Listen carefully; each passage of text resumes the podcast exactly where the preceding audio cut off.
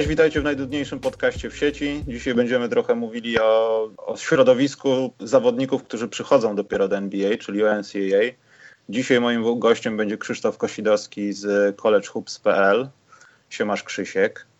Cześć.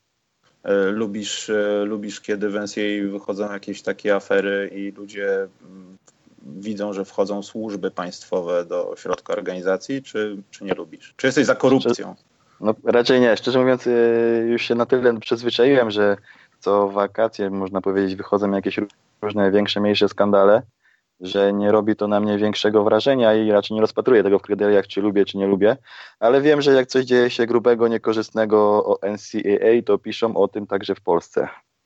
Dobrze, to porozmawiajmy o genezie tego problemu, którym usłyszał cały świat i wszyscy pisali, bo no, jeśli piszą ludzie o NCAA na całym świecie, nie tylko portale zajmujące się NBA, to znaczy, że sprawa jest naprawdę duża i no, znowu jest włączony w to jeden klub, który ma trenera, który też miał już przejścia, no i jedna marka obuwnicza. Co się stało, Krzysztof, tam? Ja bym zaczął od początku w ogóle skąd się, skąd to wszystko wyszło na jaw i to nie jest tak, że FBI szukało tutaj jakiejś y, niejasności czy tam korupcji w NCAA, to raczej jeden z agentów y, zawodnika dopuścił się y, y, nieprawidłowości z jego finansami, gdzieś tam były machloje, ukradł mu sporą sumę. FBI dopadła jego, wzięła go na, wzięła go na przesłuchanie. On, że tak powiem, przyznał się do wszystkiego, zgodził się na współpracę. No i zaczęli ludzie z FBI pod przykrywką chodzić z nim na różne spotkania i tak dalej, od środka patrzeć, jak to wygląda, i dopiero wtedy się okazało, co, co, jak, ten, jak ten świat y, rekrutacyjny y, funkcjonuje.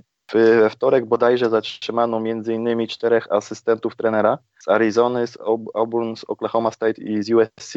Prawie też się przewijają y, drużyny Louisville właśnie, który wspominałeś, Miami czy South Carolina. No i właśnie o Louisville na, na tę chwilę wiemy najwięcej. Przede wszystkim Louisville jest w tej chwili można powiedzieć, pod obserwacją za ostatnie złamania regulaminów, gdzie jeden z asystentów trenera Rika Pitino zapraszał na kampus do akademika y, no, prostytutki czy tam tancerki erotyczne. Panie do, do towarzystwa. Dokładnie. Towarzystwa, żeby zachęcić rekrutów do wybrania właśnie tej uczelni też, i też, żeby podbić morale obecnych zawodników. To kosztowało już Louisville utratę kilku stypendiów y, na rok, ograniczenia rekrutacyjne i też Rick Pitino miał pauzować w pięciu spotkaniach poczynających rywalizację w konferencji ACC. No ale do tego nie doszło, bo wyszło na jaw, że Rick Pitino przez tam swoich ludzi, tak nazwijmy, związanych właśnie z Adidasem, miał zapłacić 100 tysięcy dolarów dla rodzinie jednego z rekrutów, którym był Brian Bowen, gdzieś tam zawodnik z top 30, top 40 klasy 2017. Czyli, to nie był żaden taki zawodnik, który, na którym, nie wiem, zależało połowie ligi i trzeba było poczynić pewne kroki, bo ktoś nam go podkupi. Wychodzi na to, że miał inne oferty, że ten zawodnik, także trzeba było poczynić pewne kroki, ale to nie był żaden gracz gdzieś tam typowany do, do loterii, czy nawet pierwszej rundy draftu, także. E, mowa, mowa jest również o takich zawodnikach. No i tak, tak, się, tak się złożyło, że Adidas podpisał tego lata nowy kontrakt z Louisville warty 160 milionów na 10 lat. Adidas też zapłacił rekrutowi pewną sumkę, żeby wybrał tą uczelnię. Od razu dodam, że tu jest w ogóle ciekawa historia, bo e, w momencie sam, znaczy sam Bowen, sam zawodnik y, gdzieś tam w, pod koniec swojej rekrutacji w czołowej, na czołowej liście uczelni nie miał Louisville. Gdzieś tam ta Louisville pojawiła się niespodziewanie i, i co skomentował Rick Pitino, że jeden z włodarzy turnieju, czy tam drużyny AAU, czyli takiej amatorskiej ligi letniej, gdzie grają czołowi rekruci, zawodnicy ze szkoły średniej. Za, zadzwonił do niego, czy nie był nie zainteresowany właśnie zawodnikiem. Ten zawodnik miał podobno zapłacić za, tam z własnej kieszeni za, za odwiedzenie uczelni, za, za pobyt, za, za tam jedzenie i tak dalej. Co Rick Pitino skomentował, że wydali zero pieniędzy na, na, na, tego, na sprowadzenie tego, tego zawodnika i w całej jego historii miał, miał największe szczęście. Jak się okazało, jednak nie zapłacili wcale zero, tylko gdzieś tam pod stołem porą sumę. Ale sprawa, no tak jak powiedziałeś, jest powiązana no już nie tylko ze wspomnianym Louisville, ale w ogóle no, z kilkoma zespołami NCAA.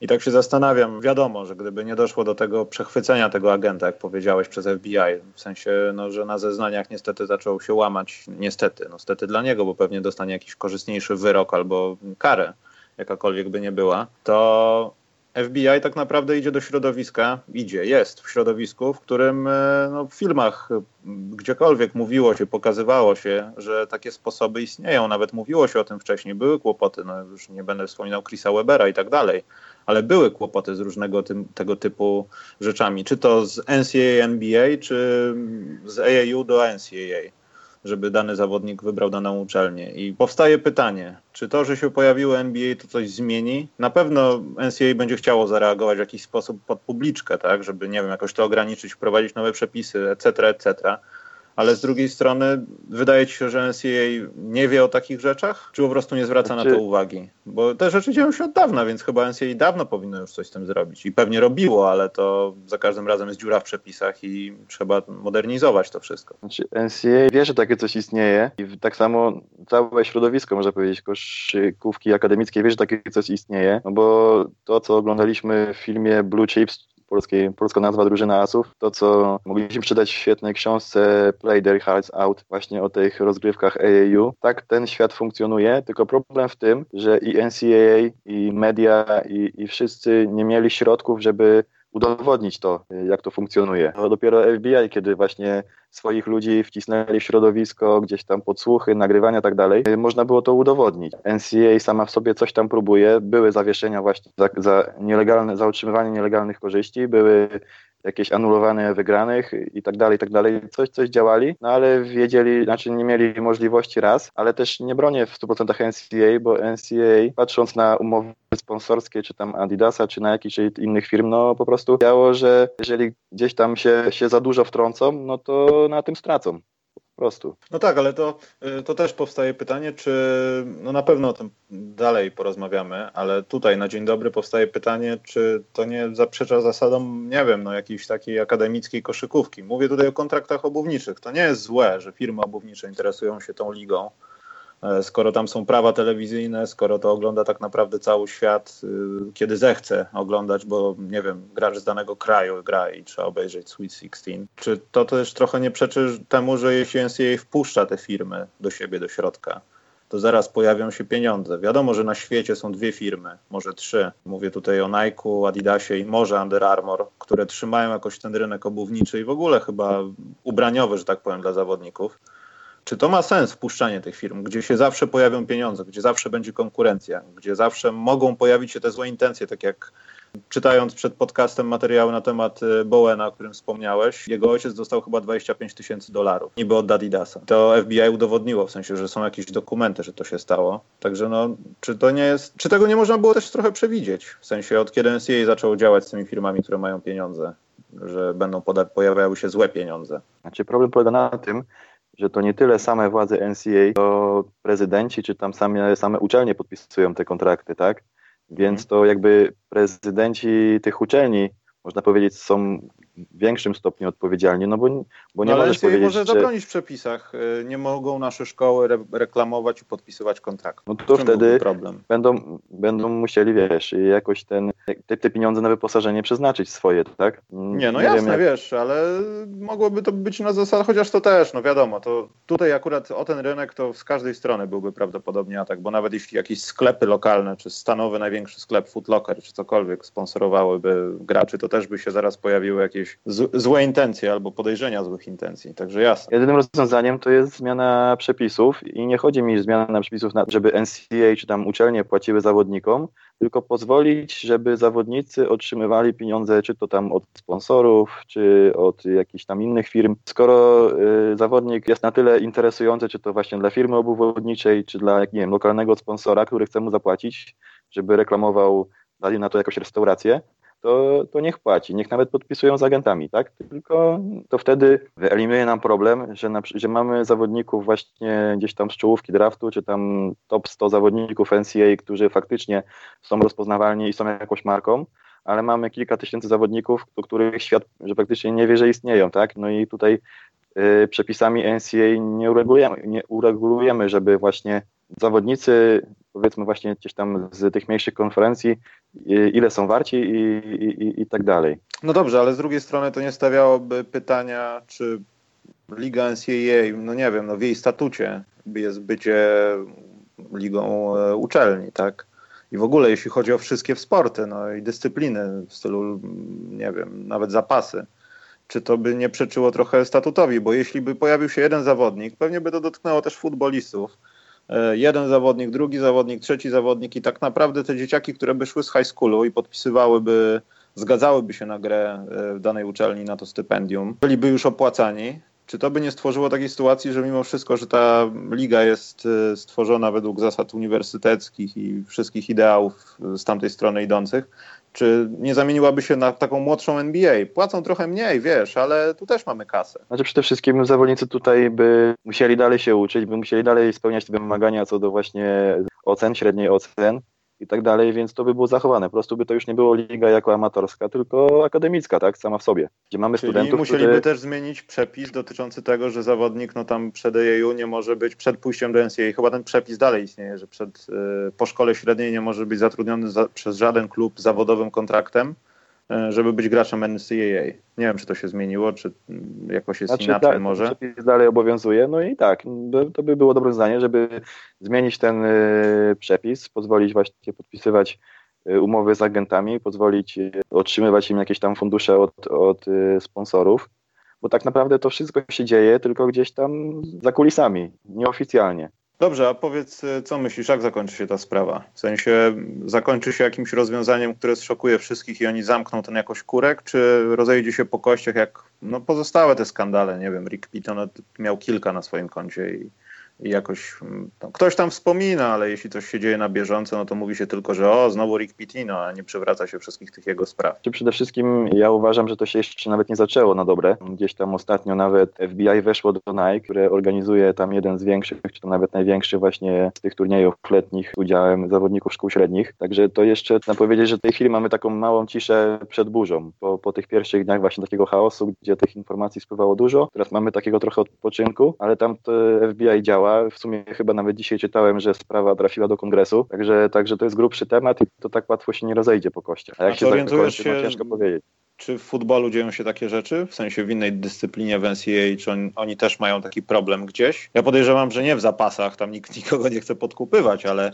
ale w takim e, małym NFL. Wiesz o jakichś takich rzeczach? Nie wiem, ale dowodów nie mam, tak, ale skoro dzieje coś takiego się w koszykówce, to tym bardziej w futbolu, bo za futbolem idzie znacznie większa kasa. To wiesz, załóżmy, jeżeli uczelnia ma tam jakiś budżet, to powiedzmy 100 milionów idzie na futbol, a 10 na 10 na kosza. Samo wszystko w sporcie akademickim kręci się wokół wokół futbolu. Na drugim miejscu jest gdzieś tam koszykówka, a dopiero potem są inne sporty. Nie, no to jakieś też odbicie no, tego, co jest popularne w Stanach w ogóle. Pomijam jakieś legendarne rywalizacje, które też w NCAA istnieją i to tak naprawdę jest no, dla ludzi można powiedzieć coś lepszego niż NBA, bo to jest takie lokalne, wiesz, możesz iść, uczelnia, w ogóle świetna sprawa. Tylko pytanie, czy czy przez te wszystkie wypadki NCAA zostanie taka, jaka jest. Bo jeśli mówimy o systemie szkolenia i systemie podchodzenia do zawodników, wiadomo, za tym idą te pieniądze. No niestety te pieniądze idą za tym, że jest dużo pieniędzy, więc możemy pozwolić sobie na zatrudnianie kadry i wydawanie tych pieniędzy tak, żeby jak najbardziej utuczyć tych naszych zawodników, utuczyć w sensie sportowym. Ale czy,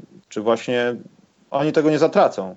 Bo wydaje mi się, że te wszystkie awantury skupiają się do tego, że NCAA zamienia się właśnie nie w ligę, gdzie się pojawiają i rodzą zawodnicy, tylko gdzie ci zawodnicy są już jakoś tam rozwinięci i tak naprawdę NCAA służy im tylko, żeby podbić ich hype nie, niejednokrotnie. I tak naprawdę zamiast trenowania będzie skupienie się na gwiazdy i zastanawiam się, czy to się odbije w jakiś sposób na NBA, czy oni może zmienią zasady myślenia, bo póki co no chyba nie jest dobrze.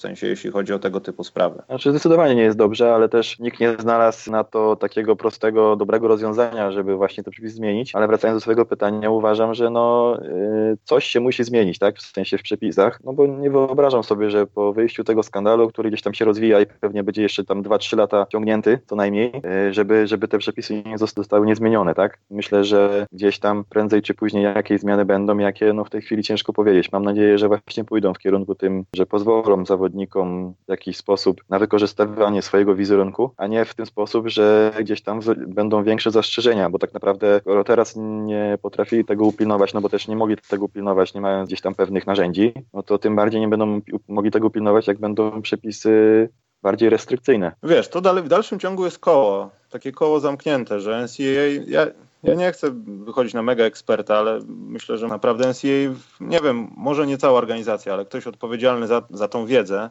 wie o tym, ponieważ też wie o tym, że może nie personalnie ma z tego pieniądze, ale jeśli będziemy mieli lepszych zawodników, którzy będą się pojawiać przez to, że będziemy ich niejako tak lurować trochę, jak to się mówi, pojawią się firmy obuwnicze i wtedy nasze deale telewizyjne będą sięgały zenitów. Te wszystkie słupki popularności, oglądalności i tak dalej będą wystrzeliwały przez sufit i NCAA może celowo po prostu patrzeć przez palce na to wszystko, wiedząc o tym. Bo to byłaby strata dla nich, gdyby sami jeszcze, najlepiej, sami jeszcze poszliby do, do FBI i powiedzieliby, słuchajcie, dzieją się takie rzeczy. I też się zastanawiam, czy ich sens istnienia po prostu by się nie zatracił, kiedy by stracono tą popularność, te pieniądze byłyby mniejsze pewnie, bo byłyby stuprocentowo transparentne. E, niejednokrotnie te firmy nie chciałyby płacić na przykład zawodnikom w ten sposób, e, tylko uważałyby, że poczekają aż się rozwinie jako sportowiec i podpiszą z nim kontrakt. Znaczy przede wszystkim NCAA największej kasy zgarnia za turniej, tak? Turniej daje... Ale prawa telewizyjne, tak? Prawa telewizyjne. Mhm. To idą nie do samej ligi NCAA, tylko do konferencji, a potem do uczelni. Rozumiem. A jak konferencje są zależne od NCAA, w sensie od samego szefostwa? E, znaczy, tak naprawdę konferencje są zależne w takim stopniu, że gdzieś tam się zgodziły należeć do, do tej organizacji. Ale, czyli to jest i... tak jak związek, nie wiem, właścicieli klubów NBA, tak? Jest, każda konferencja ma powiedzmy jakiegoś swojego prezesa spółdzielni, który rozmawia przy stole i... No tak naprawdę to właśnie są tacy komisarze każdej konferencji między sobą gdzieś tam ustalają y, wszystkie zmiany przepisów i tak dalej. To nie jest tak, znaczy NCAA gdzieś tam swoje pomysły daje i tak dalej, ale wszystko jakby muszą zatwierdzić ci komisarze, reprezentanci poszczególnych konferencji. Myślisz, że jeśli NCAA zrobi z tym porządek taki w przepisach, no pewnie tak będzie, że się zdenerwują i będą jakieś super nowe przepisy. Czy ona na tym nie straci? Wszystko zależy od przepisów, ale nie sądzę, że miała stracić. No bo jednak to większość fanów to są fani w Stanach Zjednoczonych, którzy są przywiązani do uczelni, tak, a nie do poszczególnych drużyn czy zawodników. Wiadomo, że jak jest jakiś zawodnik super na, na uczelni, no to tych ludzi przychodzi więcej na niego zobaczyć, zanim trafi do NBA, ale no, często są przypadki gdzieś tam uczelni, które wcale nie mają jakichś tam świetnych wyników, a hale, hale prawie zapełnione na, na, na full, tak? Czyli, czyli to jednak myślę, że gdzieś tam to niewiele wpłynie na NCA. Czyli echa nie dotrą do NBA tego wszystkiego tak naprawdę w żaden sposób. Bo mi się też może wydawać, że jeśli FBI weźmie się za to wszystko, to możemy też usłyszeć o kilku rzeczach związanych w drugą stronę. I wtedy by kompletnie zmieniła się gra, a jestem praktycznie przekonany, że takie rzeczy mogą się dziać. Znaczy na rozmawianiu tam... z zawodnikami, jakimiś lekkimi gierkami. Ja nie mówię tutaj o case'ach Lonzo Ball do Lakersów, żeby wszystko ustawić w drafcie, żeby ten gość koniecznie się tam znalazł. A propos, e, Lavar, powie... Lavar Ball powiedział, że co roku ktoś mu proponuje jakieś określone kwoty pieniędzy, ale jeszcze się nie zgodził. Ciekawe, dlaczego. Lavar dopiero mówi o tym po wejściu FBI, a nie wcześniej krzyczał o tym, jako wszystkim krzyczy. No, ale ale najlepsze, najlepsze jest to, jeśli mogę ci wejść słowo, no. że Lawarbar powiedział, że 200 tysięcy, które tam mu proponowali, to, to nie jest suma, która cokolwiek zmienia w jego życiu, także w ogóle nie był zainteresowany. Na zasadzie, I sugeruje, że, że przytuliłby dużą bańkę i wtedy już by tam nie zapomniał o całej sprawie. Znaczy tak, tak wywnioskowałem z tego wywiadu, co, który tam właśnie dziś też czytałem, że jakby 200 tysięcy to nie jest dla niego żadna suma, która gdzieś tam robi mu różnicę, żeby w ogóle spojrzał w kierunku tych pieniędzy. No to też, ale to jest Levar Ball, to na niego trzeba brać poprawkę, bo jego też może w ogóle ta sytuacja dotknąć przepisów NCAA, bo to warto wspomnieć o tym, bo tam też ja nie wiem, w ogóle będziemy rozmawiali o 16 urodzinach e, Lamelo Bola, to jest tragiczne, ale podczas na kanwie tych urodzin e, nie wiem, czy Lawar był tam zaczepiony przez czekających dziennikarzy, ale była sytuacja tego, co się stanie, jak Lamelo pójdzie do NCAA i wyjdzie w swoich butach, bo tak naprawdę przepisy zabraniałyby mu tego albo by nie mógł grać w tych butach, albo musiałby to robić za darmo. Oczywiście każdy księgowy kreatywny albo jego ojciec z prawnikami sporządzą taki dokument, ale Lawar wspomniał, że Lamelo może nawet nie zagrać jeden rok i pójść do NBA. I to też jest ciekawe. Wiesz, wszystko zależy jak NCAA to potraktuje, czy właśnie granie w butach ojca będzie jako zarabianie, jako, jako forma zarabiania, czy jako właśnie forma takiego, że tak powiem, grania społecznego, czyli, czyli bez, bez żadnych korzyści. Każdy dobry prawnik to sporządzi taki dobry dokument, który będzie bardzo by the book przepisów, ale potem na koniec dnia się okaże, że to i tak jest nieprawda. Ale co zastanawiające, e, i tu też chciałbym o tym porozmawiać, to jest akurat przykład dla Warabola. No to ten człowiek jest no, taki, jaki jest i mówi to, co myśli, ale jeśli mm, z tego powodu, żeby zarabiać albo nie zarabiać pieniądze. On jest w stanie pokierować swojego syna tak, żeby nie zagrał ten rok w NCAA i przygotowywał się do draftu w NBA. Też jest takim swojego rodzaju, no ja wiem, lavar ball, ale statementem, że może też nie do końca ludzie chcą brać udział w tej całej, w tym całym wyścigu szczurów trochę z tymi pieniędzmi, bo chcą traktować to jako miejsce, nie wiem, do pokazania swoich umiejętności, nauczenia ewentualnie się czegoś i pójścia do NBA. Tak jak to przeważnie było. No ja nie mówię tutaj o skandalach Fab Five Uniwersytetu Michigan. I tutaj też pojawiła się sprawa Michela Robinsona, który no nie wiem, jak jest postrzegany jako zawodnik. Czy to jest, to jest DeMarcus Cousins umysłowy? Pytam, bo nie wiem. To, no, tak naprawdę nie wiemy, co siedzi u niego w głowie. Wyglądał na w miarę rozsądnego człowieka. Akurat Mitchell chyba, chyba trafił na złych doradców. Nie wiem, czy z rodziny, czy, czy spoza rodziny. No bo przede wszystkim poszedł, wybrał uczelnię gdzieś tam z takiej konferencji, środkowej konferencji NCAA. Western Kentucky A, wybrał, tak? Tak jest. Z tego co kojarzę, żaden z graczy gdzieś tam, który był szykowany do loterii, w ostatnich latach raczej takich uczelni nie wybierał. Wszyscy gdzieś tam się skupiali na tej czołowej piątce czy tam szóstce konferencji i gdzieś tam, tam szli. I wydaje mi się, że y, pewnego dnia ktoś powiedział, że że, że, że to może nie jest najlepszy pomysł i, i może warto gdzieś tam rozważyć właśnie wybór innej uczelni. No i tak, e, tak to, tak to No tak, a poza tym on, warto wspomnieć, że on skakał, w sensie, że po ukończeniu szkoły średniej on się jak gdyby no, zarzekł, że chce iść w jedno miejsce, potem się okazało, że nie chce iść w to jedno miejsce, został chyba wydalony w ogóle z uczelni w jakiś sposób w lecie, a potem znowu wrócił. A po czym znowu zadecydował, że jednak nie wróci, i będzie trenował indywidualnie, żeby doczłapać się jakoś do przyszłorocznego draftu i zostać wybranym przez y, jakiś klub w NBA i tak naprawdę pisano o, o nim wtedy jako loter, loteryjnym piku, natomiast w niektórych mokach, no to on jest tam ledwo w pierwszej dwudziestce, czy tam dwudziestce piątce nawet. Ale on właśnie spadł po tych ostatnich zawirowaniach.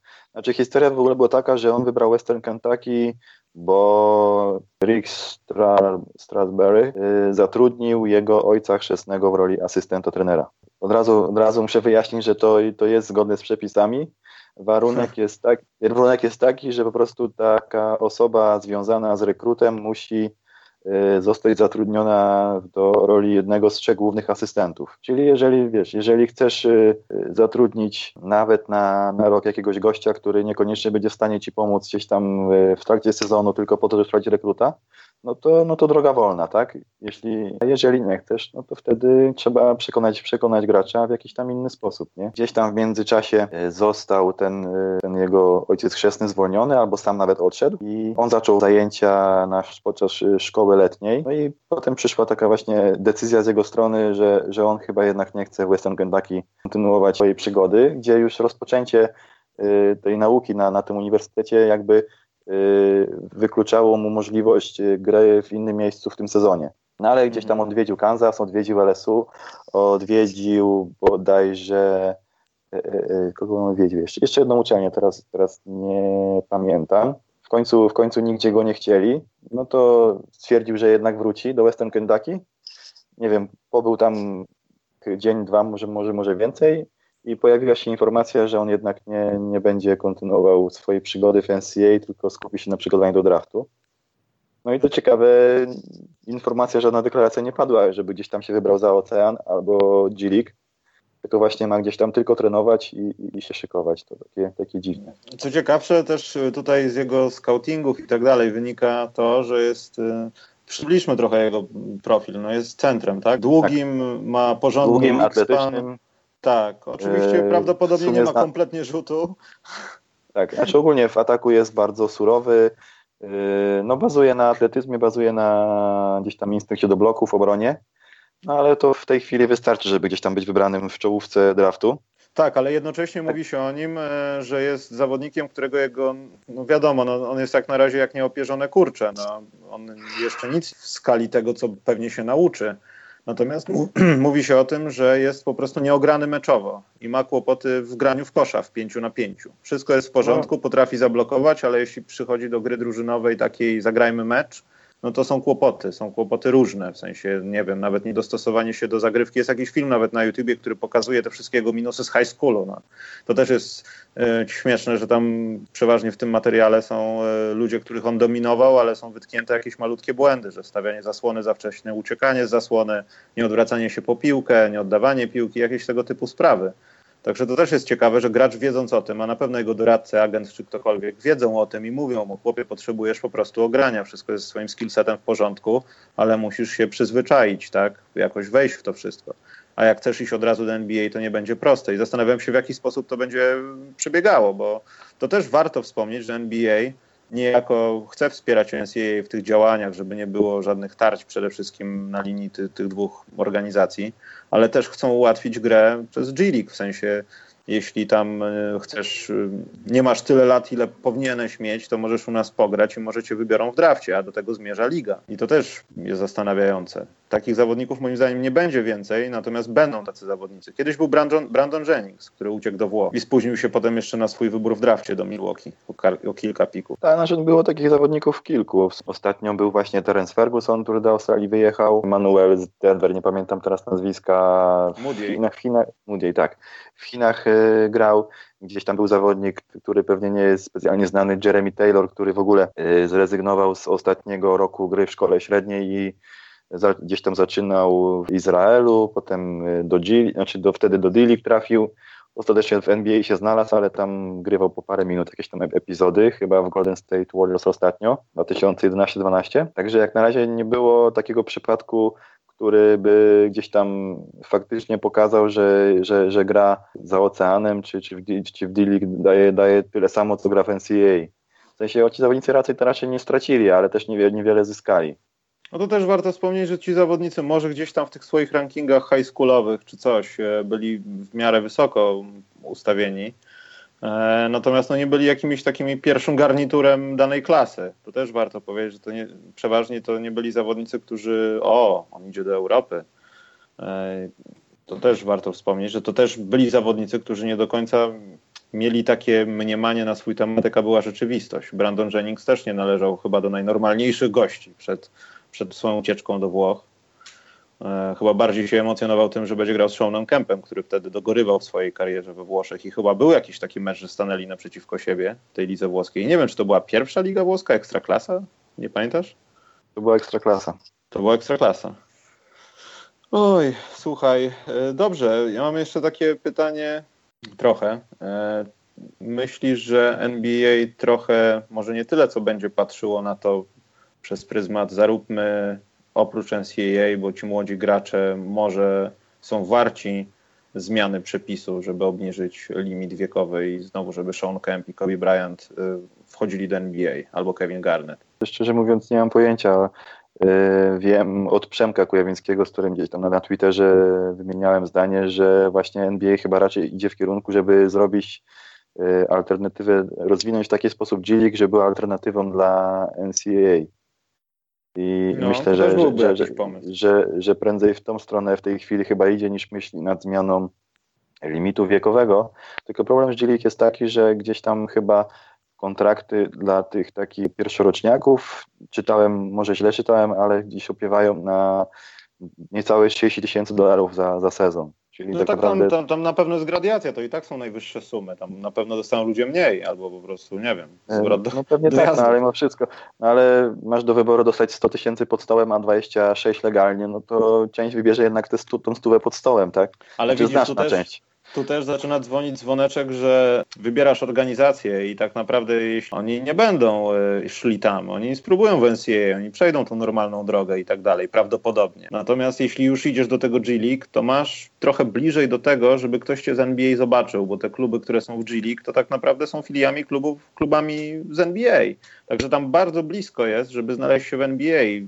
Tak naprawdę swoim szyldem NBA będzie zaciągało tych zawodników do siebie. A już wiadomo, że obsługa prawna, transparentność, legalność, jeśli nawet nie będzie jakiegoś przepisu, spokojnie, liga zrobi, przechwyci tych zawodników. No ciekawe rozwiązanie będzie takie, no, dojdzie do konkurencji NCAA z NBA na płaszczyźnie właśnie takiej akademicko-uczelniano, nie chcę powiedzieć juniorskiej. Przede wszystkim dopóki G-League jest traktowana w tej chwili, tak, tak jak jest, czyli nie jest traktowana zbyt poważnie tak przez odbiorców, że tak powiem, przez widzów czy, czy, czy, czy ludzi ze środowiska, bo jednak gdzieś tam jak zawodnik jakiś notuje spore statystyki w G-League, to jednak gdzieś tam komentarze są, że właśnie, ale to tylko G-League. No w sumie podobnie jak do, jak do NCAA, gdzie też, ale, ale mimo wszystko dopóki to się nie zmieni, to ja się w ogóle nie obawiam, że, że G-League może być jakąkolwiek konkurencją dla NCAA. NCAA to są przede wszystkim też y, y, zupełnie, zupełnie inna oglądalność, zupełnie inne zainteresowanie telewizji, zdecydowanie więcej chyba skautów też się pojawia na meczach tych z udziałem y, kluczowych zawodników do draftu. No tak, i też warto wspomnieć, wejdę ci trochę w słowo, że ci skauci to też nie są skauci często, znaczy wiadomo, z NBA i tak dalej ale to są też skauci ogólnoświatowi. No, nasza polska koszykówka też niejako, ja nie chcę twierdzić, że kluby polsko, polskiej ekstraklasy z PLK wypuszczają w każdy klub po sześciu skautów, ale na podstawie tych rozgrywek można pobrać jakiegoś zawodnika, to trochę smutno brzmi, ale na podstawie stażysty, tak? Ktoś jest tam nawet z dywizji drugiej, ale się wyróżniał, no to podpiszmy z nim i tak mam mało pieniędzy, on sobie pozwiedza świat, bo ma 20 lat i przyjedzie z chęcią do Polski poznać naszą kulturę i, i tak dalej. Także wiesz, to też jest bardzo, bardzo dobry rynek dla tych ludzi, którzy mają opiekować się tymi ludźmi, którzy będą wychodzili z tej ligi, no bo oni, tak patrz, Przemek Karnowski kończą w Hiszpanii, tak? Ktoś na tym zarobi pieniądze. No to prawda. Ja jeszcze bym sobie wrócił do, do bo w sumie przypomniało mi się, że nie powiedzieliśmy wszystkiego o tym, tym skandalu całym. No. Między innymi o tym, że właśnie e, Rick Pitino został zwolniony w końcu razem ze swoim dyrektorem sportowym który chyba, znaczy na pewno jest jego dobrym kolegą i tak naprawdę Rick Pitino tak długo utrzymał się w Louisville właśnie dlatego, że, że, że dyrektor sportowy jest jego kolegą i, i, tak niechętnie chciał go zwolnić. I podobno, gdzieś tam na Twitterze mi się przewinęło, że tym razem też nie chciał go zwolnić, dlatego polecieli obaj. Aha, solidarnie. Solidarnie, tak jest. Ale uważasz, że Pitino zakończył swoją przygodę z NCAA? To już, to już jest, jego będzie koniec? Taki osobowy? Znaczy myślę, myślę, że, znaczy myślę, że tak, że NCAA już mu nie pozwoli po prostu mm, wrócić do, do żadnej z dywizji. Gdzieś tam, nie mówię, że gdzieś tam będzie trenował w szkole średniej czy, czy, czy w innym miejscu. Y, nie sądzę, żeby NCAA pozwoliła mu gra, znowu trenować na, na w, w którejś z dywizji. Bo w końcu dzięki niemu teraz y, taka ciekawostka, Louisville grozi tak zwane dead penalty, czyli taka kara wykluczająca drużynę w ogóle z jakiejkolwiek rywalizacji na rok albo i dłużej. Ha. Ciekawe, co wtedy w ogóle z, z zespołem. Ci zawodnicy po prostu nie są w zespole, czy po prostu grają, znaczy, ale nie ci, ci, ci zawodnicy w, Nie, ci zawodnicy w ogóle nie grają. Mogą być w zespole, mogą odejść e, gdziekolwiek bez tamtej e, tej pauzy roku. Aha. No i wtedy w ogóle jest problem, żeby gdzieś tam tych zawodników, jak ta, jak ta kara się minie, żeby pozbierać, żeby, żeby przyszli do, do grania. No, poza problemem... tym pieniądze, tak? Podejrzewam, że ten budżet na tą koszykówkę też byłby, został wycofany. No, no na pewno, tak? W sumie, ale to jest taki, taki przykład y, naprawdę ekstremalny, no bo ostatni raz coś takiego miało miejsce w 1987 roku, dotyczyło drużyny futbolowej. Nie pamiętam za co, ale też jakieś tam wielokrotne nadużycia. NCAA na rok wykluczyła ich z, z rywalizacji, z meczów, więc tak naprawdę trenowali i, i tyle. I później tylko, tylko przystworzyło im to problemów. A powiedz, tak zamykając ten temat tej, tej awantury, gdybyś miał zrobić top 3 największych awantur, takich syfów w NCAA koszykarskim, to to się mieści? Spokojnie, myślę, że to gdzieś tam. Ale mieści się przez to, że to była taka skala, skala procederu, czy że po prostu, no ja nie chcę mówić młodzieżowym językiem, ale wpadły psy? Mieści, mieści się i zaraz będzie na, na pierwszym miejscu, jak wyjdą kolejne nazwiska, kolejne wykroczenia, no bo raz, że to są jednak, jednak spore wykroczenia, a dwa, że ilość uczelni już na przywitanie się przewinęło chyba 7-8, w tym Arizona, która przecież jest y, y, y, w tej chwili jako numer jeden przed sezonem. Gdzieś tam asystent przekonywał byłych zawodników Arizony, żeby poszli do, tam, do odpowiedniego doradcy finansowego czy agenta i w sumie teraz nie wiemy, czy, czy Sean Miller o tym wiedział, główny trener, czy, czy nie wiedział. Tak samo nie wiemy, jak tam w y, innych uczelniach, no bo zatrzymani są głównie asystenci. Pytanie, w jakim stopniu właśnie główni trenerzy wiedzieli, a w jakim nie. Tylko, tylko w przypadku Louisville gdzieś tam potwierdzone jest, że brał w tym udział właśnie Rick Pitino. No i on już swoją karę zebrał. Teraz gdzieś tam pewnie jakieś będą sprawy sądowe. Niewykluczone może nawet w najgorszym wypadku gdzieś tam odsiadka, ale to raczej, gdzieś, to raczej yy, wątpliwe, prędzej jakiś wyrok w zawieszeniu. Także no jeszcze sprawa jest naprawdę rozwojowa, dużo się może wydarzyć. Czekam na kolejne nazwiska. Kolejne zatrzymania. Znaczy powiem Ci tak szczerze mówiąc, y, wcale mnie to nie dziwi. W sensie ja rozumiem, że nie wiem, nie chcę nazywać tych wszystkich ludzi kozłami ofiarnymi, ale które afery musiałaby się zakończyć po prostu takim ostrym syfem, no pokazówka nawet czysta. Natomiast dlaczego jeszcze nie było awantury w NCAA, jeśli chodzi o gambling, jeśli chodzi o zakłady? W Stanach wiadomo, Była. jest kłopot z tym, ale takiej kompletnej, wiesz, Team Donahue, wiesz, ustawianie meczy, yy, coś takiego w ostatnich 20 latach chyba nie było w NCAA takiego, wiesz. W 20 latach nie było. Gdzieś tam było wcześniej, z udziałem tak, Boston College. Tak, tak. No i tam chyba był nawet dokument zrobiony 30 on 30 na, na, ten temat, tak mi się wydaje, bo tam był jakiś taki związany z punktami, po mhm. prostu samymi no punktami, tak, że tak, sędziowie ustawiali punkty. No to, to jak tutaj w NBA. E, I szczerze mówiąc, spodziewałem się, że to będzie pierwsza taka awantura, że tutaj NCAA rośnie w piórka, tutaj jest duża oglądalność, tutaj się traci skupienie na tym, a mimo wszystko na NCAA można grać. I pomyślałem, no, że. No, ale ale z drugiej strony NCAA to jest taka liga, że tam czasem dzieją się takie historie w końcówkach, że, że to naprawdę ciężko tym sterować. No, ale też się zdarzają różne decyzje sędziowskie, wiesz. Są powroty, są różne osobiste. A tutaj też nie chodziłoby o kreowanie zwycięzcy, bo Donahi też nie kreował zwycięzców, chociaż różnie się mówi o serii Lakers-Portland, ale kreowanie wyniku, kiedy już i tak jest blowout jest 20, a dlaczego z tego nie zrobić 18, skoro był lepszy przelicznik na to, albo jakiś pan Don Corleone do ciebie dzwonił, że lepiej zrobić ten przelicznik, wiesz.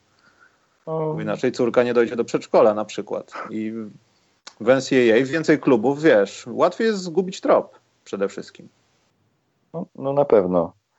E, ale no nie wiem, Mam, mam nadzieję, że, że, że te, tego typu skandalu się nie doczekamy, ale, ale w tej chwili ciężko powiedzieć.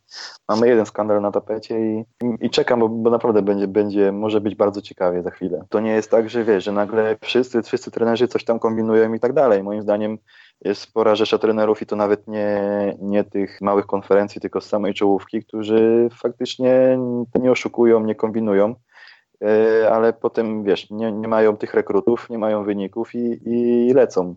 I moim zdaniem, moim zdaniem, nie mam ku temu żadnych dowodów. Takim przykładem jest właśnie Tad Mata z Ohio State, który gdzieś tam właśnie mając Odena i Michaela Conleya juniora yy, grali w finale NCAA, a później gdzieś tam ci pojedynczy rekruci się, się zdarzali.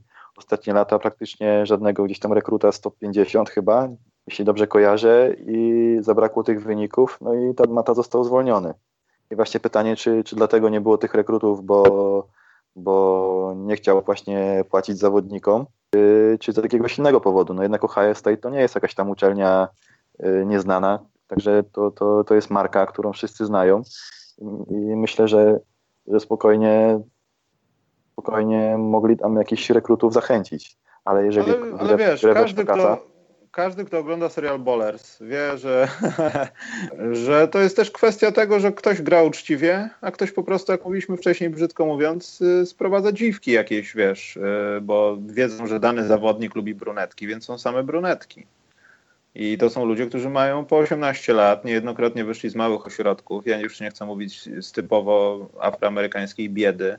I oni chcą po prostu się bawić, wiedzą, że to jest kampus, to są studia, mam szansę na NBA, to są najlepsze lata mojego życia mało kto myśli perspektywicznie w tym momencie swojego życia. Także wiesz, to mogą być takie błahe wybory, a co tu du dużo ukrywać, nawet w Polsce. No wiadomo, że młodzież jest jaka jest, ale przeważnie wybiera się to takie łatwiejsze wyjście, wiesz, fajniejsza szkoła, fajniejsze dziewczyny, tam koszykarsko nie do końca musi być ok i tak dalej, wiesz. 18, 17 lat, 15, wiesz to są tego typu względy i myślę, że te niektóre szkoły właśnie cierpią przede wszystkim na tego typu skandalach, bo to wprowadza też nieuczciwą konkurencję, bo te słabsze programy nie mogą oprzeć tego na, na dziwkach i imprezach, tylko chcą oprzeć to na koszykówce, a nie każdy rekrut na to pójdzie.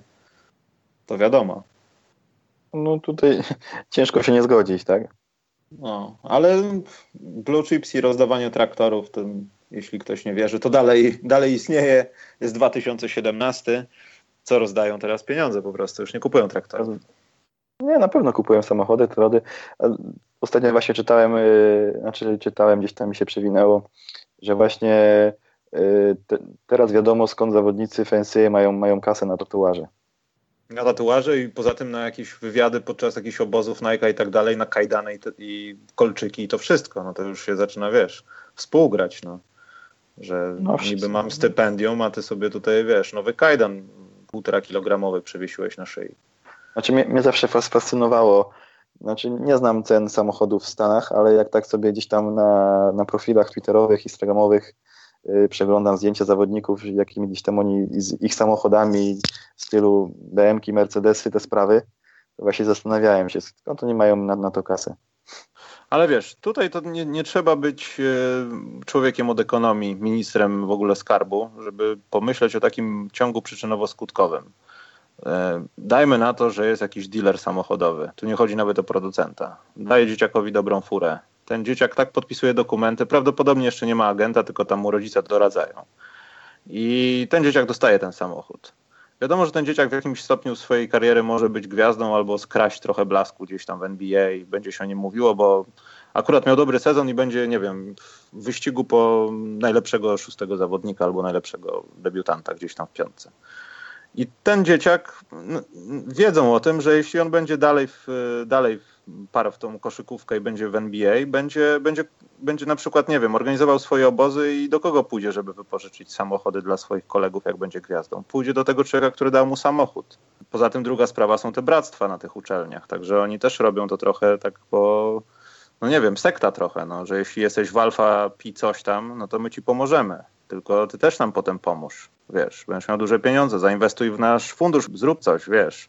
I to, to się myślę we wszystkim też zamyka, że to są takie powiązania, do, o których się nie do końca mówi, wie, ale one istnieją i będą istnieć do końca karier tych zawodników, bo oni grają dalej mecze jakieś jubileuszowe, znają się z uczelni, mają te swoje bractwa wspomniane, to co się działo na kampusie zostaje na kampusie, wiadomo. Muszę cię zapytać, wiem, że nie chcesz, ale o przyszłoroczny draft, czy ktoś będzie na pozycji Luki Doncicza lepszy od Luki Doncicza? Nie wiem. Nie wiesz? Ale w sensie to jest za daleko, czy część z tych gości po prostu nie rozpoczęła sezonu i nic nie możesz powiedzieć na ich temat? Bo wiadomo, to jest wróżenie z fusów. Niejednokrotnie oni są po szkole średniej, ci co mają być lepsi od niego.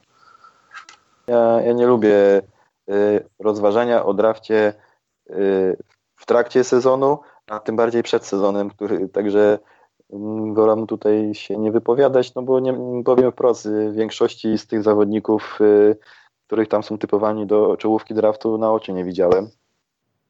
Raczej nie skupiam się na szkole średniej, poza tym, że interesuje się kto gdzie idzie. A, więc to, co nie będę tutaj ściemniał i tam wymyślał jakieś tam teorie, które, których nie mam, nie mam wiedzy, żeby, żeby, żeby takie teorie przekazywać. Ale ogólnie na razie mówi się o tej dwójce, że Porter i Bagley, tak? Tak są traktowani jako niby ci naj, najwyżej rozstawieni. Wiadomo, sezon NCAA pokaże, no, kto tam jeszcze jest, bo zakładam, że będzie jeszcze kilku faworytów, ale zastanawiam się nad tym też, jak Luka Doncic skończy. W sensie, czy będzie jakoś postawiony w tych topowych wyborach, czy jednak w NCAA będzie ktoś lepszy na tej pozycji, bo to już będzie chodziło też o pozycyjność. No i wiadomo, skill set, jakiś, nie wiem, no prospekt, w sensie, co będzie z tobą za kilka lat, czy już osiągnąłeś jakiś swój limit w niektórych aspektach bardzo mnie to zastanawia, bo to, co widzieliśmy na Mistrzostwach Europy, no to czasami było po prostu, no, aż się prosiło tu i teraz. No, no właśnie, znaczy Luka Doncic pokazał na Eurobaskecie, yy, że na tę chwilę on zasługuje na jedynkę.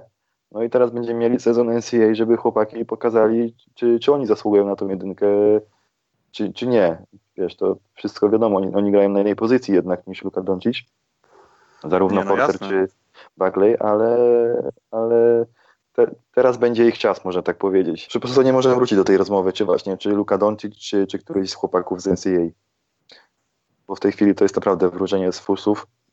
Zwłaszcza, że y, Buckley będzie miał dużą konkurencję y, znaczy nie, nie tyle co, co na swoją pozycję, co, co, co na, na boisku, w sensie takim, że y, w Duke jest sporo, sporo fajnych graczy, tam z czołówki, można powiedzieć, różnych tam Y, klas rekrutacyjnych, także y, raczej tam cyferek dużych nie będzie robił, a na co tym idzie, no gdzieś tam pewnie w jakimś stopniu, jak nie robisz dużych cyferek, no to twoje notowania no nie widać cię, no. Jasne, jasne.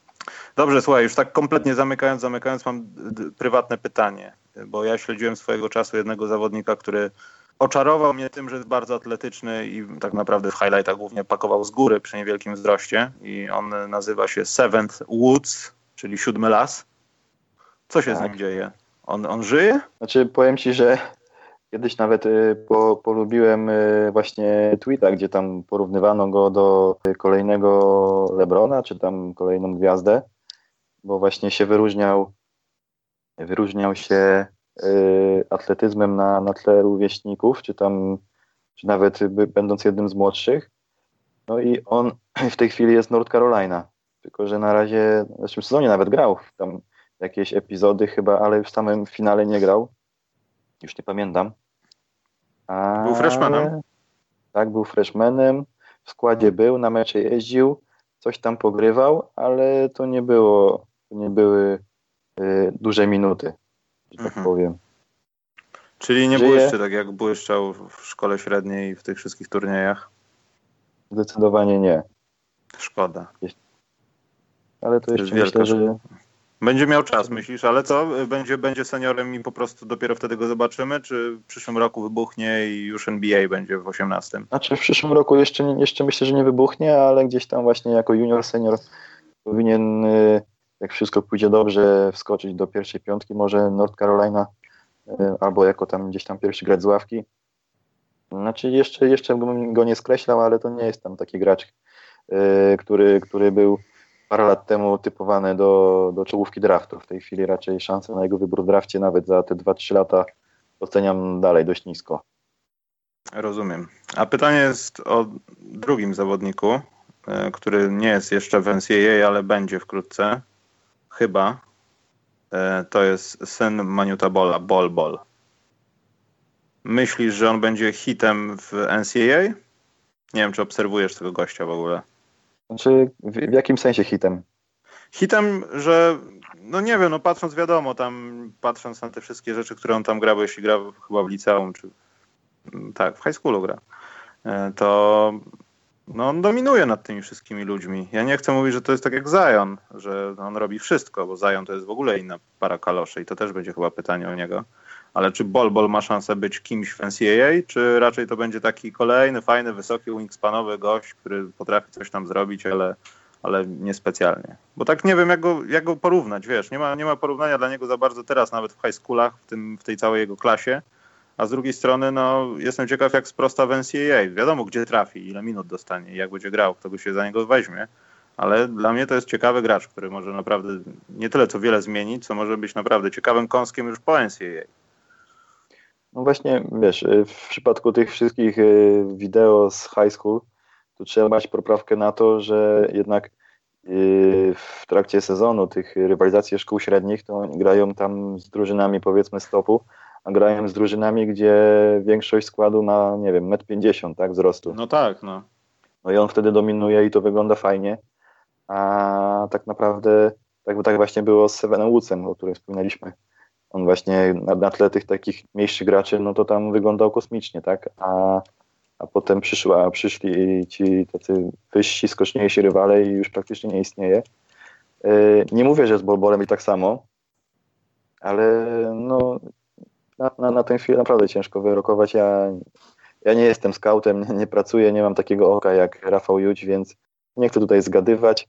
Yy, warunki ma, warunki ma, wszystko ma, żeby gdzieś tam zaistnieć, Pytanie właśnie, gdzie trafi, pod czyje oko i, i jak to dalej pójdzie. Zion, na koniec Zion Williamson. To będzie LeBron James, już ma Hamera i jego mama już ma drugiego tatę, czy, czy to będzie w ogóle inna jakość? Jak myślisz? Nie, znaczy mi, się, mi tam się wydaje, że to bliżej będzie takiego Blake'a Griffina niż, niż LeBrona. Taki, takiego właśnie z, takiego zwierzaka, który gdzieś tam powiedzmy blisko obręczy wszystko będzie kończył z góry, ale, ale no nie będzie takim kompletnym graczem, jak jest LeBron. Ale chyba można się zgodzić, że to będzie gracz, który no w momencie teraz ma chyba 17 lat, to jest 2000 rocznik, chyba. No, jeżeli ma te 17 lat. Je, jeżeli ma, bo wygląda naprawdę NBA ready i to bardzo, od dwóch lat wygląda NBA ready. Pewnie to też wiele zależy od tego, od agenta, to moje pytanie w sensie, ale będzie bił się o topowe uczelnie? W sensie, że będzie verbal commitment ze wszystkimi naraz najlepszymi, czy myślisz, że ktoś będzie się obawiał takiego zawodnika? Czy w jakim sensie obawiał? No w sensie obawiał, że wiesz, że za, za duży na niego hype, że no on może z gwiazdą, wiesz, liceów i świetnie wygląda, ale my nie chcemy drugiego takiego gwiazdora, który po roku odejdzie i nic nam nie da. Że nasz program znaczy... na przykład nie lubi takich zawodników jak Duke, wiesz, na przykład, nie wiem, strzelam. Ale Duke, Duke już, już lubi takich zawodników, bo ma ich w składzie teraz kilku, ma, miał w zeszłym sezonie. Znaczy to wiesz, wszystko teraz się na tyle zmieniło, że już trenerzy yy, planują składy w taki sposób, że wiedzą, że taki zawodnik odejdzie po roku i przez ten rok starają się wykorzystać na maksa, w cudzysłowie wykorzystać, tak, bo na boisku i poza, poza boiskiem tam jego nazwisko, ale już wiedzą, że na przykład, że za rok go na 90 parę procent nie będzie i, i rekrutując tam klasę wyżej, szukają zawodników na, na jego pozycję. Tak, tak to wygląda. No i często tak bywa, ale zdarzają się też przypadki, że taki zawodnik y, zostaje i potem, potem jak, jak y, z jednej strony dobrze, ale z drugiej strony mogą być problemy z ilością stypendiów. Też były takie mhm. przypadki. A mówi się o jakiejś uczelni, do której on ma już dołączyć, czy jeszcze nie wiadomo? Znaczy, tam w tej chwili to tam przewija się prawie cała czołówka. Mhm. Jak to w przypadku tak, takich, takich zawodników raczej y, nie ma jakichś tam mocnych kandydatów. I tym bardziej teraz nie będzie mocnych kandydatów, dopóki, dopóki wiesz, dopóki afera jest numerem jeden tematem w NCAA, to myślę, że dużo y, zawodników nie, nie podejmie teraz decyzji, będzie ciekało, co się wydarzy. Nawet w, ostatnio, w ostatnich dniach czterech graczy, którzy werbalnie tam wybrali uczelnię, wycofali się ze swoich wyborów i właśnie dwóch z Louisville, jeden z Auburn i jeden z Oklahoma State. Rozumiem. Także oni, oni otworzyli swoją rekrutację na nowo i szukają innych alternatyw.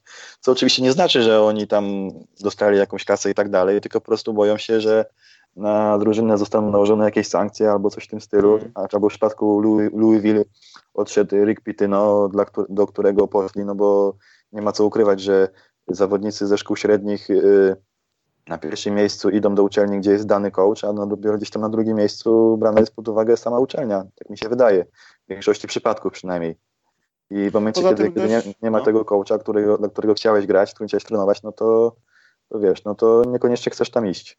Poza tym też jak powiedziałeś, no, oni będą teraz na pewno bardzo ostrożni i będzie na pewno ktoś patrzył na ręce w momencie, w momencie pozyskiwania takich zawodników jak Williamson. E, że może, no nie, nie, nie, chcę zakładać, no ale tak jak mówisz, no, sprawa jest bardzo rozwojowa w negatywnym tego słowa znaczeniu i to na pewno będzie niosło za sobą jakieś konsekwencje i co będzie oznaczało, że będzie no, ta organizacja patrzyła na ręce uczelni, w jaki sposób ten super ekstra gość, jeden z najlepszych w klasie, e, będzie pozyskany. A, propos niego, to 23 września, bo to chyba jest za wcześnie, żeby on miał verbal commitment, czy można go mieć nawet w pierwszej klasie szkoły średniej? Znaczy verbal commitment to możesz w sumie chyba nawet w podstawówce zgłosić. Aha, to, no tak jak Lamelo w zasadzie, bo z tego co widzę, no to jest czas wizyt bardziej tutaj i faktycznie tak, tak w tej chwili jest taki okres właśnie yy, taki tak zwany otwarty, czyli gdzie właśnie możesz kontaktować się z, z rekrutami i, i tam ich odwiedzać, oni mogą do ciebie do, na uczelnię na wizyty przyjeżdżać. Więc dla psychofanów NCAA i Ziona jest informacja, że 23 września był w Kentucky, 30 czyli w Kansas, a 20 października w Duke i 28 w UCLA. Oczywiście pewnie będzie gdzieś indziej, bo tutaj jest naprawdę dużo klubów, bardzo dużo. E, także pojeździ chłopak. No ale nie wiem, ja go widzę w NBA, już się nie mogę doczekać. Ten rok powiem no Właśnie ze względu na między innymi takich graczy przepis ten, że wymóg, że musi odczekać rok po szkole średniej jest bez sensu, no bo, bo taki gracz nie musi jechać do, iść do NCAA na rok. Gdzieś tam albo, albo się trudzić na, na, na zajęciach, albo jak coś kombinować, żeby, żeby te oceny były na takim stopniu, żebyś mógł grać Yy, żeby tylko po to, żeby pójść do NBA. A wiadomo, że taki gracz nie pójdzie do, do innego miejsca, no bo w NCAA będzie na niego patrzył, można powiedzieć, cały świat, czy tam, znaczy w sensie cała Ameryka, a w innych ligach już tak, już tak, nie, już tak to nie, nie działa. Poza tym nie będzie miała wyboru, jeśli utrzyma ten styl gry i on naprawdę będzie się tak przedstawiał jak w, szkole średniej, no to ciężko nie będzie oderwać wzroku od takiego gościa. Szczerze mówiąc, to porównanie do Blake'a Griffina też jest jak najbardziej takie dobre, no patrząc na to, w jaki sposób on atakuje kosz. No Blake Griffin też, no te sławne zdjęcia z NCAA, gdzie zawadzał głową w tablicę. No tutaj, tutaj możemy mieć powtórkę, tylko trochę cień, ciem, ciemniejszym odcieniu skóry. Tak. Y, dobrze, Krzysiu, bardzo Ci dziękuję za dzisiejszy podcast. Mam nadzieję, że się wynudziliście, bo, bo to miało być najnudniejsze przeżycie w tym off-season. Myślę, że nam się udało. Mam nadzieję, że nas wyłączyliście po godzinie albo i wcześniej. Takie jest moje po, nadzieja. Po 15 minutach. Tak. E, z rzeczy technicznych na koniec Wam powiem, że dalej walczę z iTunesem, ponieważ iTunes wprowadził nową poprawkę.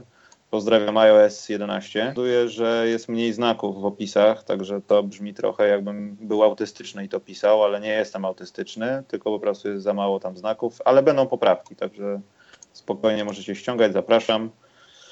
No to, no to Krzysiu, do zobaczenia w sezonie. Obyś, oby ci córka pozwoliła oglądać NCAA, a nie robiła znowu minę, to sobie pooglądałeś. Oby. Bo, musi, bo musicie wiedzieć, że Krzysztof pokazuje zdjęcia swojej przeuroczej córki, która zawsze ma tą samą minę.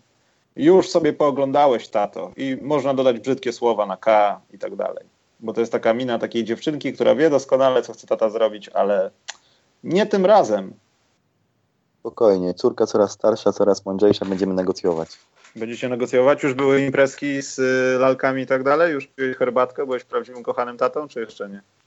Znaczy, z lalkami imprezek nie było, herbatkę już piłem. Aha. Wielokrotnie. Miałeś spięte włosy z pinką różową? Nie, jeszcze, jeszcze, jeszcze nie ten etap, ale myślę, że wkrótce. Ojej, no dobrze. To też pozdrawiamy. Mam nadzieję, że to będzie koszykarka. A ja niekoniecznie. Znaczy, Y, nie, nie mam parcia, żeby gdzieś tam pchać ją w koszykówkę, jak będzie siatkarką, będzie, nie wiem, uprawiała inny sport, albo nie będzie uprawiała żadnego, to nie widzę problemu.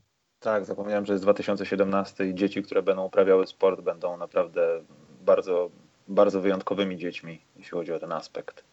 Chociaż miejmy nadzieję, że nie. Niech uprawiają sport jak najwięcej. Właśnie, znowu pesymistycznie kończysz. Ja, bo to jest najnudniejszy podcast w sieci. Trzymajcie się, czołem. Na razie.